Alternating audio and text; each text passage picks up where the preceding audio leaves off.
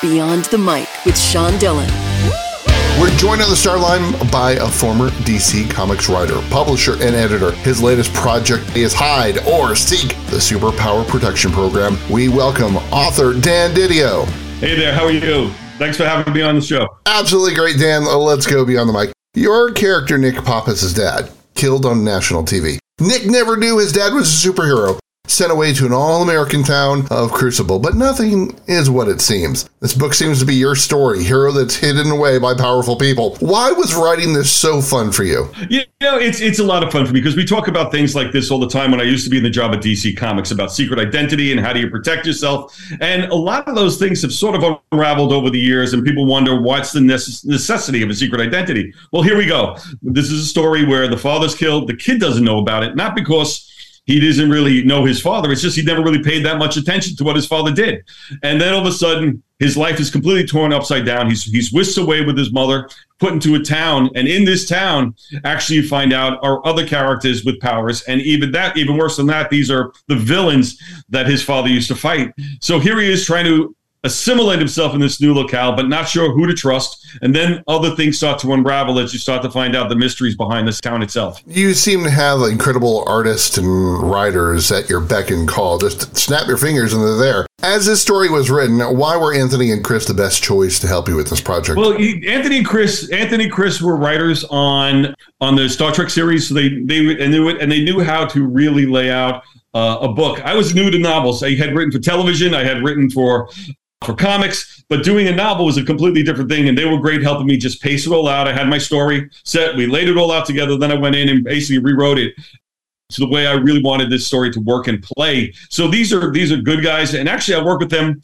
also, um, I'm actually have a, a partners with Frank Miller, uh, who created Sin City and 300 and so many things like that. And Frank and I are partners in a comic company, and Anthony Chris are, are there helping us there too. So good people, good people to be working with, and, and I love collaboration. I think that's what makes storytelling great is taking all the ideas and building one big idea out of it. You've teamed up with Frank Miller for Frank Miller Presents and currently are writing Ancient Enemies. How has writing this series tested you? Um, it's it's first of all, we're trying to start up a company.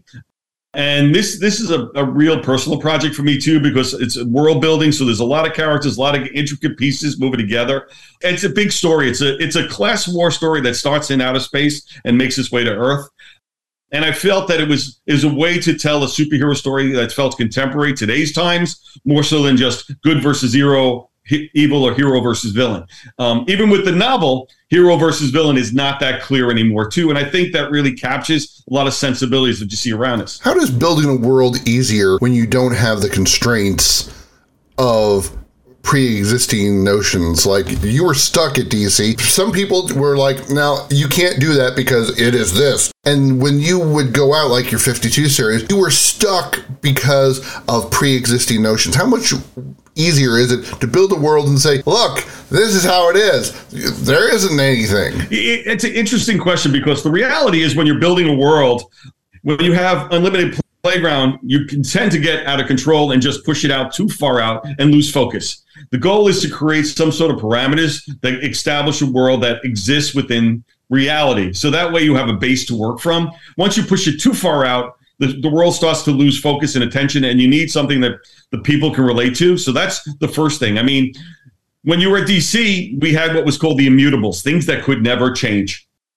And you know what? As much as that is a constriction, that is also a strong building block. Because once you know that you have something can't change, you, your first inclination is try to change everything else around it to make it feel fresh and different. I almost said Ancient Aliens. The funny part is, I was actually on the Ancient Aliens show twice. That's why I know the difference. And so. and I saw you. That's the reference. I, I, have to digress one. Being on Ancient Aliens was really funny because they they ask you a lot of questions, and by the time they finish asking you questions, you you actually believe there are aliens on Earth by the way you by the way they formulated everything. But aliens. Dan Didio joins us beyond the mic, and it's time, Dan, for the Rockin' 8. Eight random questions. Answer where. answer with the first thing that comes to your mind. There's no pressure. Favorite ABC after school special? Oh wow, geez, Louise. You know, it's I'm gonna I'm gonna date myself. I was actually the ABC executive in charge of after school specials for the last two years they existed. So I had a couple of favorites. we did one. Um, we did one about menopause and uh, and first period, uh, where the mother and daughter were going experiencing at the same time. So that was rather interesting for me, um, not having gone through it myself, you know. Um, but it was it was fun. real quick, I'm not going to ask you to tell me your most favorite DC comic, but what's your least favorite? Ooh, that list is probably longer than my most favorite. Uh, you know, it, it's it's hard to do that because you know what it is. There's a lot of books that people love that I get frustrated with because um, of what I thought it was going to be and how they turned out. You know, but we make fun of Frank Frank Miller and I. We make fun of Brother Power the Geek a lot. That's a great one. Do you have hope for the Blue Beetle movie? Yeah, with the Blue Beetle. Yeah, Blue Beetle was a character that I helped build and introduce um, when we started when I first started there. It was one of our goals to diversify the DC universe. So we actually killed Ted Kord and then brought in Jaime Reyes as as his replacement. So it's great to see him in a movie because it just shows all the energy that was put into that character is validated. I mean, the guys that did it, Keith Giffen and John Rogers and Cully Hamner, did a beautiful job creating him and bringing him to life. And now it's a movie. Great. Best thing about Grant Morrison. Uh it's crazy brilliant. I don't. If I've been I've been with Grant for weekends, and the level of logic and craziness and expansive thinking. Uh, I mean, you could think the world is upside down by the time you figure it out, and he'll can explain it perfectly to you. What's your typical White Castle order?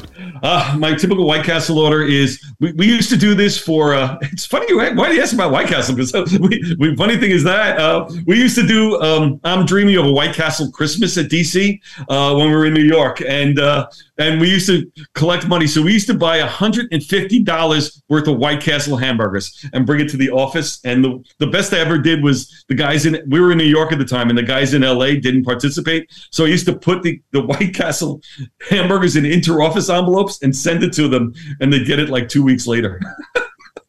Favorite horror movie of all time? Oh, horror movies. That's a tough one. Um, because I love horror movies, you know.